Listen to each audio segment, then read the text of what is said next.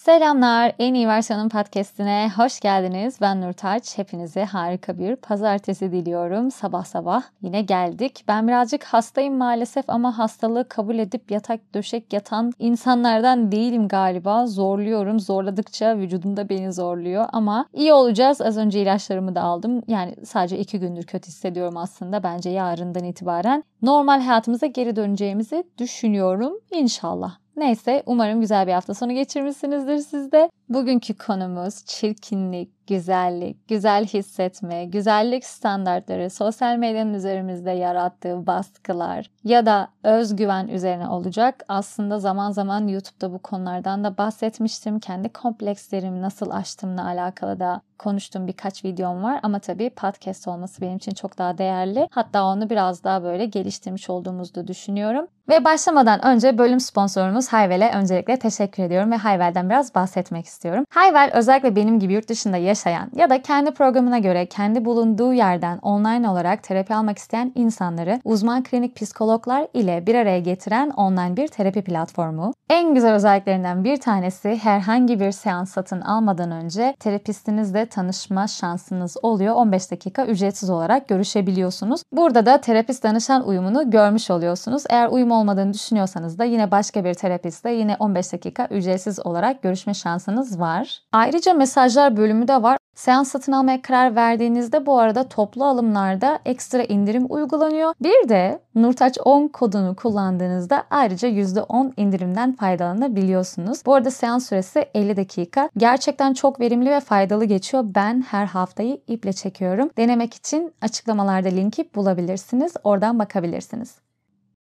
Siz de biliyorsunuz ki güzellik standartları yıllar boyunca o kadar çok değişmiş ki şimdiki standartlarımıza göre geçmişe baktığımızda vay be önceden yaşasaydım bayağı güzelmişim diyebileceğimiz kalıpta olabiliyor. Özellikle de Rönesans döneminde gayet dolgun vücutlu insanlar daha çok güzel beğenildiği, daha çok güzel bulunduğu için ki o zaman zenginliği de gösterdiğinden dolayı o dönem o tercih ediliyormuş. Sonra Victorian döneminde biraz daha bu beyaz cilt olan Zaten biliyorsunuz şu anda özellikle Japonya'da, Çin'de hatta Kore'de de beyaz cilt hala takıntı halinde devam ediyor. Ta o zamanlardan kalan bir güzellik standardı. Sonrasında 20. yüzyılın başlarında şimdiki Kardashian modeli daha çok popülerleşmiş. Yani bu hourglass dediğimiz saat, kum saati tipindeki vücut daha çok popülerleşmiş. 20. yüzyılın ortalarında da bu Hollywood'da daha çok öne çıkan Marilyn Monroe tipindeki güzellikler ön planda, seksilik ön planda. 20. yüzyılın sonuna doğru ona işte biz de yetişiyoruz. Sonra süper model era başlıyor. Yani çok daha zayıf olunması, uzun, ince olunması özellikle moda sektöründe hoş görülen bir güzellik algısı. 90'lar 2000'de de neredeyse heroin chic denilen bir güzellik var. Yani aşırı aşırı zayıf zayıflık. Yani bizim şimdi artık kupkuru dediğimiz tarzdaki vücut o dönem daha çok tercih ediliyor.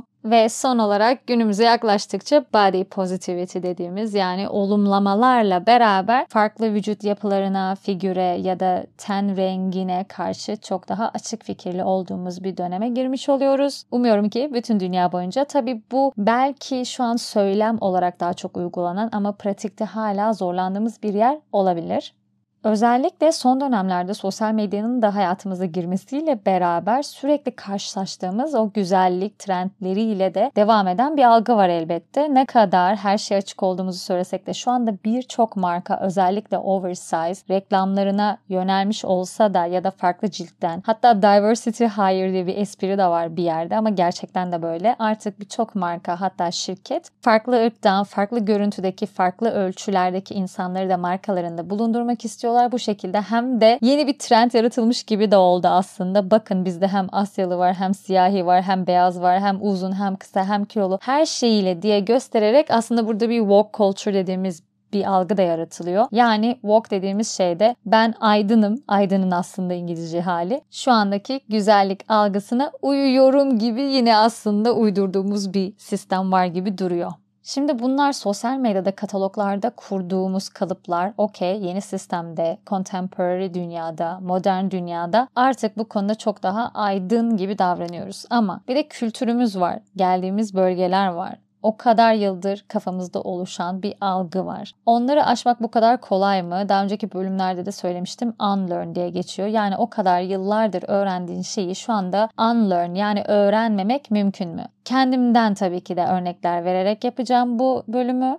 Ben şimdi Zonguldak'ta büyüdüğüm için ve anne de baba da aslında Karadeniz kökenli insanlar olduğu için bende Karadeniz insanı karakteristik özellikleri var. Ve ben büyüdüğüm şehirde yani Zonguldak'ta benim gibi çevremde bir sürü insanda olduğu için kendisiyle alakalı güzellik standartlarını çok da keşfetmiş ya da bununla alakalı sıkıntı yaşayan bir insan olarak büyümedim. Yani ay burnum nasıl, saçımın rengi ne, boyum kısa mı, memelerim büyüdü mü hiçbiri aklıma gelmediği şekilde büyüdüm aslında Zonguldak'ta.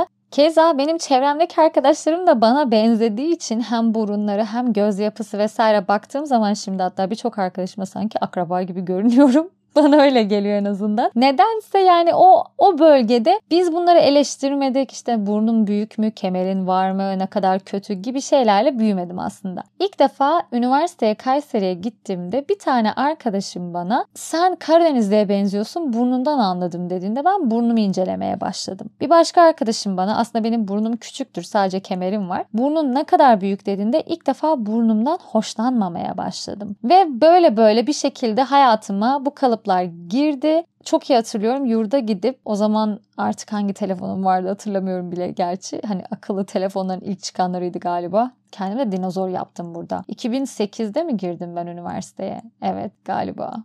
Dinozor muyum bilmiyorum. Sonra orada aynadan, yan profilden fotoğraflarımı çekiyorum. Burnumun nasıl göründüğünü çok merak ediyorum. Daha sonrasında bunu artık kompleks haline getiriyorum. Bu ne demek? Mesela sınıfta hoşlandığım bir çocuk varsa ve o benim burnumun beğenmediğim profili tarafında oturuyorsa hep elim orada duruyor. Kafamı oraya göre çeviriyorum. Kendimi ona göre çevirip insanlara cevap veriyorum falan ya da fotoğraflarda. Biliyorsunuz zaten hele ki bizim dönemimizin kızlarının çoğu imo İmo muydu? İmo gibi geziyoruz. Saçımızın yarısı yüzümüzü kapatmış falan bir şey göstermiyoruz yüzümüzden. Ve gerçekten bu böyle üniversite döneminde devam etti. Hayatıma giren erkek arkadaşlarım da oldu. Bu konuda beni kötü hissettiren erkek arkadaşlarım olmadı aslında. Ama hep utandığım, kendimi güzellik tarafında not kırdığım yerlerim Önce burnumdu. Burnumu geçtik dudaklar, dudakları geçtik dişler, dişlerden sonra yanak, çene, saç her şeye sıçrayan bir kaygı başladı güzellikle alakalı. Çünkü bitmiyor. Yok bacaklarım kalınmış aslında. Aslında yeteri kadar uzun değilim. Keşke kalçam daha büyük olsaydı. Burnum şöyle olsaydı dedikçe bitmeyen bir kaygı içerisine girmiş oluyorsun. Sonrasında tabii bu devam etti uzunca bir süre. Hatta bence zeke kadar devam etti ama şiddeti azaldı diyebilirim. Zaten aslında terapi sürecimde de bunları öğrendim açıkçası. Bir şeyi tamamen yok edemiyorsun ama şiddetini azalttığında yani 0 ile 10 arasında bir scale diyelim. O mesela 7'den 4'e düştüyse okey, sağlıklı, çok daha kontrol edilebilir, halledilebilir seviyede olduğu için aslında okey gibi bir şey düşünebilirsiniz. Bu da demektir ki işte üniversiteden sonra ben Çin'de yaşamaya başladım. Çin'de de bu arada burun kemikleri olmadıkları için o kaşın altındaki yer var ya çok yok yani orası. Bizdeki yükseklik çok dikkat çekiyor. Oh my god ne kadar büyük bir burnun var. Nasıl burası yüksek diye. Fakat oradaki çeken dikkat hayranlık seviyesinde olduğu için ben de ona karşı ekstra bir ilgi başladı. Yani hoşuma da gitmeye başladı. Aa okey benim burnum güzel aslında, değişik aslında diye tekrardan burnumla farklı bir ilişkiye girmeye başladım. Bu bölümün adı burun bile olabilir. burun sorunları. Hepimiz burun estetiği yaptırmak zorunda değiliz gerçekten. Eğer şu anda estetik yaptırmayı düşünüyorsanız ve sadece diğer insanlardan dolayı bu fikre kapıldıysanız umarım bu bölüm size yardımcı olur diye ufak bir anekdot düşüyorum ve devam ediyorum. Neyse Çin'de tekrardan dediğim gibi burnumun bir karizmasının olduğunu düşünmeye başladım ama tamamen barıştığım bir yer değil. Sonra hayatıma Zek girdi. Zek'in çevresindeki başka kadınların, bu arada başka ırktan olan kadınların kocaman kocaman burunlarının olduğunu ve bunların söz konusu dahi olmadığını fark ettikçe ben aslında kendimde yaşadığım bu özgüven sorunundan utanmaya da başladım. Yani biraz da kendi ülkemizden de şu anlamda utandım. Neden bu kadar kaygılarla büyümüşüz? Neden bu kadar eleştiri üzerine, birbirimiz üzerine, korku üzerine, özgüvensiz, kendini çok beğenmeyen insanlar olarak çünkü fark ettim ki mesela Zek'in annesinin de burnu bu arada bir ufak hani büyüktür. Ama bu insanların aklına dahi gelen şeyler değil bunlar. Söz konusu olan şeyler bile değil. Hatta ekstra güzel bulunan, sana ekstra karakter katan güzellikte olduğunu fark ettim. O yüzden biraz üzüldüm bizim gibi büyüyen insanlar için. Özellikle ben sosyal medyaya girdikten sonra yani ben Zek'le tanıştım 2 yıl sonra falan sosyal medyaya girdim sanırım. Orada da saçıma, duruşuma, makyajıma, işte burnuma, ağzıma, çeneme, her yerime yorum yapıldığı için çünkü seyirci kendinde bunu hak gördüğü için sanırsınız ki siz güzellik için oraya YouTube videosu çekiyorsunuz ve şey diyorsunuz hadi beni eleştirin. Çünkü bir de şöyle bir argüman geliyor ya takipçiden. Buraya geldiysen seni eleştirme hakkına sahibiz. Yani o kadar hak görüyor ki kendisinde senin dış görünüşünle alakalı yorum yapmak üzerine. Neyse artık bunları açtım zaten bu bölümde onları da duyacaksınız bence. Bu yüzden ilk başta tekrardan şiddetle bunlarla karşılaşınca bir tık böyle düşüş yaşadım ve Zek'le bunu konuşmaya başladım. Zek aslında şoklar geçirdi. Bir kere insanların bu tarz yorumlar yapmasına çok şaşırdı. Bir ikincisi benim bunları bu kadar ciddiye almam ve üzülmeme hem üzüldü hem şaşırdı. O yüzden böyle kesinlikle ve kesinlikle Zek'in en çok vurguladığı şey asla ve asla plastik surgery yaptırmayacağım üzerineydi. Söz verdirdi. Asla yaptırmayacaksın. Hiçbir zaman estetik yaptırmayacaksın diye. Sağlık söz konusu olur ayrı tabii ki de ama sadece güzellik için, dışarıdan gelen yorumlar için belki de hayatımda zek olmasa etkilenip adım atacağım bir yer olabilirdi. Çünkü biliyorsunuz ki şimdi Kore'den sonra Türkiye'de de peynir ekmek gibi bir şey oldu. İnsanlar param yok diyor ama botoksundan asla eksik kalmıyor ki bu şeyler ucuz şeyler de değil. Zaten ucuz yaptırıyorsanız çok da tehlikeli şeyler de olabiliyor. O yüzden kendinizi iyileştirmezseniz içinden çıkamayacağınız bir çukur orası. Ben de dediğim gibi Zek sayesinde oraya girmeden kurtulduğumu düşünüyorum açıkçası. Çünkü muhtemelen etkilenebilirdim ve burunla başladıktan sonra şuramı da yaptırayım, buramı da yaptırayım diye devam eden bir şey olabilirdi. Ve Zek gerçekten beni her halimle güzel bulduğuna ikna ettiği için de yıllar sonra sonunda ben de bu konuda rahatladım. Ama tabii ki de bu herkesin hayatında aynı şekilde olacak diye bir şey değil. Sadece bunun nereden geldiğini, sizin ne hissettiğinizi ve bunu aşmak için başka neler yapılabileceğini anlamak üzerine çalışma yapmak gerekiyor. Çünkü biliyorsunuz zaten sosyal medyada dedim ya şu anda birçok marka başka rengi, başka ten rengini, başka beden ölçüsünü support ediyormuş gibi görünmeye çalışıyor. Ama günün sonunda aslında hepimizin kafasında oluşan güzellik standartlarını yıkmak çok daha uzun bir vakit alacak. Sanki biraz şey gibi bile hissediyorum hatta işte extra overweight insanlar işe alındığında ya da daha koyu tenli insanlar işe alındığında bunu biraz göze bile sokmaya çalışıyor gibi de hissediyorum. Bu markanın çok açık fikirli olduğunu vurgulamak adına yaptıkları bir marketing stratejisi olduğunu bile düşünüyorum açıkçası çoğunlukta. Elbette böyle olmayan, gerçekten ciddi anlamda buna katkı sağlamak için çalışmalar yapan markalar da vardır. O yüzden hepsini aynı potaya koymak istemem ama genel olarak şu anda benim hissettiğim sistemde birazcık bu oluşuyor gibi.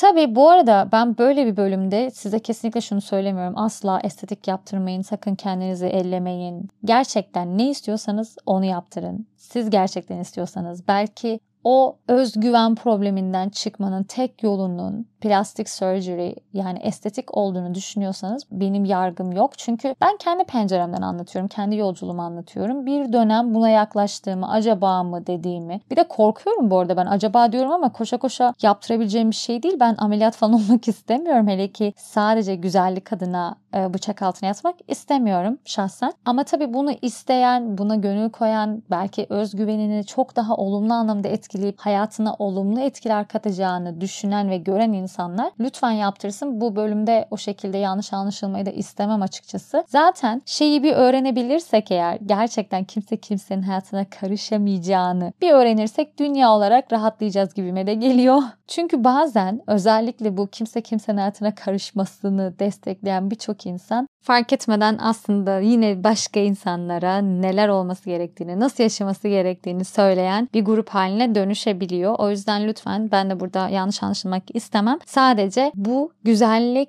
kalıplarını, güzellik algılarını doğru değerlendiremediğimizde bir takım hastalıklar çıkabiliyor. Mental sağlığı olumsuz yönde etkileyebiliyor. O yüzden bunları anlamak, neyin nereden geldiğini bilmek, kimin tarafından etkilendiğini görmek çok önemli rol oynayabiliyor.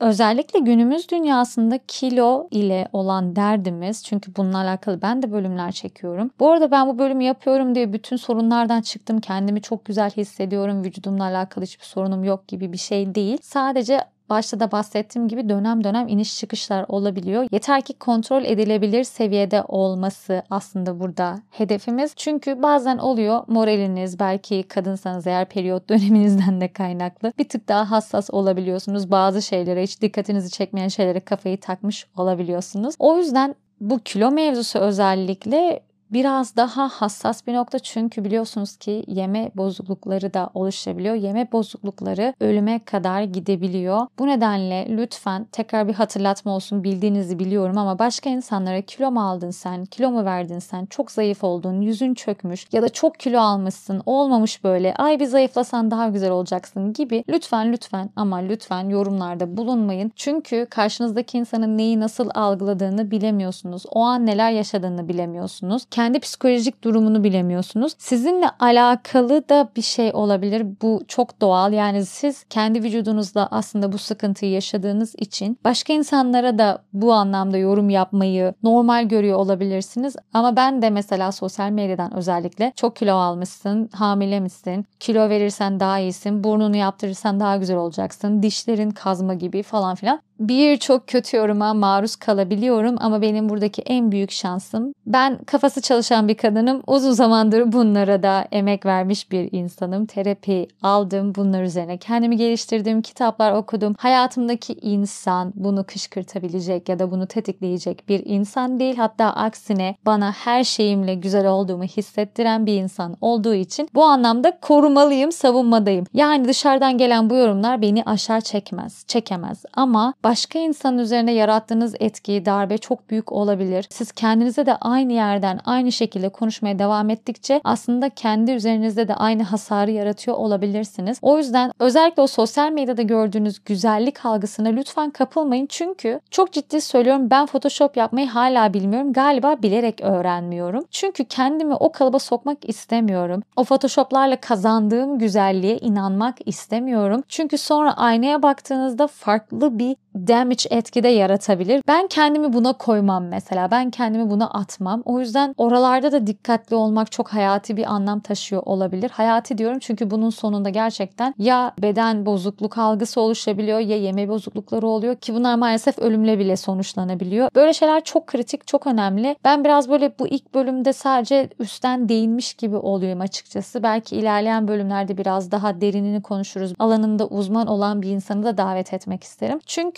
çok farkındayım. Sürekli darbe aldığımız, sürekli kendimizi istesek de istemesek de birileriyle kıyasladığımız bir devirde yaşıyoruz. Ama tanıdığımız insanlardan ama sosyal medyadan bir şekilde bunlara maruz kalıyoruz. Güzellik algımız ne kadar pozitife doğru gidiyor gibi görünse de şu anda daha çok ön planda olduğumuz için ve daha çok insana açık yerlerde sosyal medya yani olduğumuz için daha fazla eleştiriye de maruz kalıyoruz. O nedenle en güzel şekilde mental sağlığımızı korumak için neler yapabiliriz? Kendimizi nasıl geliştirebiliriz? Bunun üzerine odaklanmak ve çalışmak burada çok ciddi anlamda önemli olacaktır. Ve şu anda da böyle hissediyorsanız bölümü bitirmeden önce kendimde de uyguladığım birkaç tipten bahsetmek istiyorum. Birincisi her zaman ve her zaman birçok şey ilk yardımcısı kendine karşı şefkat, merhamet göstermek. Bu örnekleri daha önce başka yerde duyduğunuzu tahmin ediyorum. Mesela kendinize konuştuğunuz gibi başkasına konuşsanız, arkadaşınıza, ailenize ya da tanıdığınız birisine konuştuğunuzu varsaysanız acaba nasıl tepki alırsınız? Bazen o kadar acımasız oluyoruz ki kendimize. Bunu fark edemiyoruz ya da itiraf edemiyoruz ama bir arkadaşımızla o şekilde konuşsak inanın o arkadaşınız artık arkadaşınız olmaz, sınır koyar, belki sizinle görüşmeyi keser. O yüzden en şefkatli olmamız gereken kişi aslında kendimiz. Kendi güzelliğimiz, kendi zekamıza karşı göstereceğimiz şefkat buradaki ilk adım diyebilirim. Daha sonrasında kendine negatif konuşmayı değiştirmek olacaktır. Ne kadar kendine saldırırsan, negatif yönlerine odaklanırsan hemen kendini yakalayıp orada bak aynı şeyi yapıyorsun deyip hadi hemen olumluya çevirelim. Olumlu şeyleri konuşalım. Olumluya odaklanalım dedikçe inanın beyin de buna alışmış oluyor ve bir dakikadan sonra beyniniz de artık daha pozitif düşünmeye ve pozitifleri görmeye başlıyor. Burada önemli bir trick var gerçekten ve siz beyninizi bu şekilde değiştirebilirsiniz. Ve bir yerden sonra kendi o önceden beğenmediğiniz yerin aslında sizi siz yapan daha unik, daha özel ve özgün gösteren bir özellik olduğunu da anlamaya başlıyorsunuz.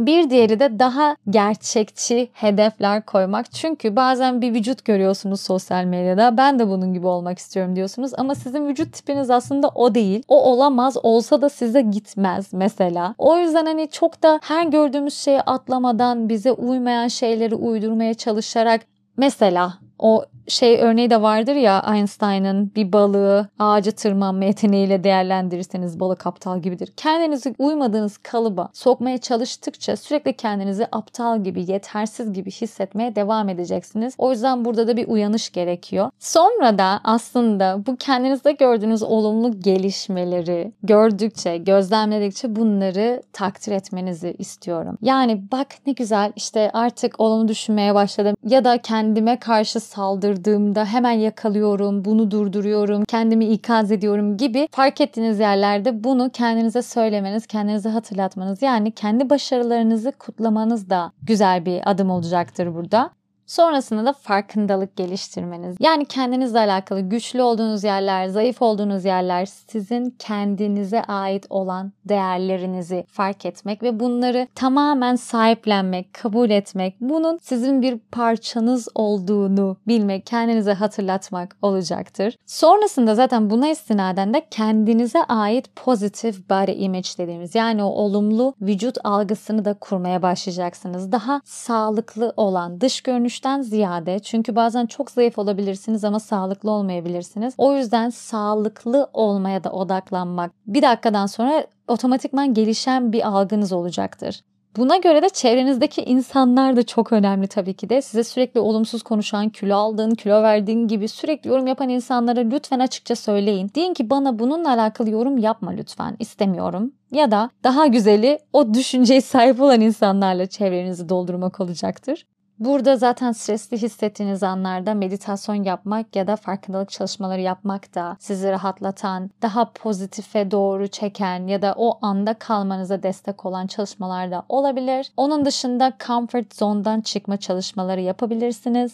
Burada bununla alakalı bir Instagram projem var benim yakında gelecek yani belki birkaç yıl önce Nurtaç'ın hayal dahi edemeyeceği bir şey yapmayı planlıyorum. Öyle wow değildir belki yani. Nurtaç'a wow'dı birkaç yıl önceki Nurtaç'a. Ama şu anda bir tane fotoğrafçı arkadaşımla bir proje üzerine çalışıyoruz. O yüzden comfort zone'dan çıkmak demek yani korktuğunuz şeylerle yüzleşmek. Belki o utandığınızı düşündüğünüz şeyleri biraz daha göstermek, bunlardan bahsetmek. Elinizi burnunuzdan çekmek, insanlara diğer profilinizde fotoğraf pozu vermek bile olabilir. Kendinize daha çok zaman ayırmak, güzelliğinizle, vücudunuza. Ben mesela önceden bacaklarımla alakalı sıkıntı yaşıyordum çünkü benim bileklerim kalın. Şu anda bileklerime teşekkür ediyorum, ayaklarıma teşekkür ediyorum. Vücuduma ayrıca zaman ayırıyorum. Atkılı fırçamı kullanıyorum, yağlarım var, maskelerim var, kremlerimi sürüyorum. Yani çok seviyorum ya. Bu vücudun içinde olduğum için çok mutluyum. Bana hizmet ettiği için çok mutluyum. Ona teşekkür ediyorum. Çünkü kendinize bunun için de zaman ayırmanız gerekiyor. Bunun dışında rol modelleri de bulabilirsiniz. Bununla alakalı belki konuşan insanlar, işte konferans veren insanlar olabilir, sosyal medyada öne çıkmış kişiler olabilir. Bu konuyla alakalı daha fazla makale okuyabilirsiniz, içerik tüketebilirsiniz. Kendinize yani rol modeller de seçebilirsiniz. Bir diğeri give back deniyor. Yani siz de başka insanlara bununla alakalı yardımcı olabilirsiniz. Çevrenizde bunun üzerine sıkıntı yaşayan, bununla mücadele eden insanlar varsa sizin kendi öğrendiğiniz, pratik ettiğiniz şeyleri onlara ulaştırabilirsiniz. Bakınız bugün ben daha önceden zorlandığım şeyler bugün çok daha rahat olduğum, üzerinde çalıştığım için başarıya ulaştığım bence kendisiyle barışmış bir insan olarak fiziksel anlamda da. Daha rahat bir konumda olduğum için bugün bu podcast'i çekebiliyorum. Geçen yıllarda YouTube'da bununla alakalı konuşmalar yapabildim. Çünkü Ben oradaydım. Bence oradan çıktım ve nasıl olunduğunu, ne hissedildiğini çok iyi biliyorum. O yüzden siz de tekrardan give back deniyor. Yani hani başka insanlara da bunu ulaştırabilirsiniz. Bir diğeri bence en güzeli o imperfection yani mükemmel olmamayı kabul etmek. Ben böyleyim. Bu benim unik halim. Bence bu dünyada başka güzellikler de var. Hele ki şu anda bu yine dediğim gibi popüler olan bir algı okey ama gerçekten farklılıklar daha çok dikkat çekmeye başladı. Belki büyük burun, kemerli burun dikkat çekmeye başladı. Belki o crooked dediğimiz yani %100 altın oranı olmayan yüz hatları dikkat çekmeye başladı. Güzel görünmeye başladı. Benim hatta artık spoiler gibi olacak ama ben şu çalışma yapıyorum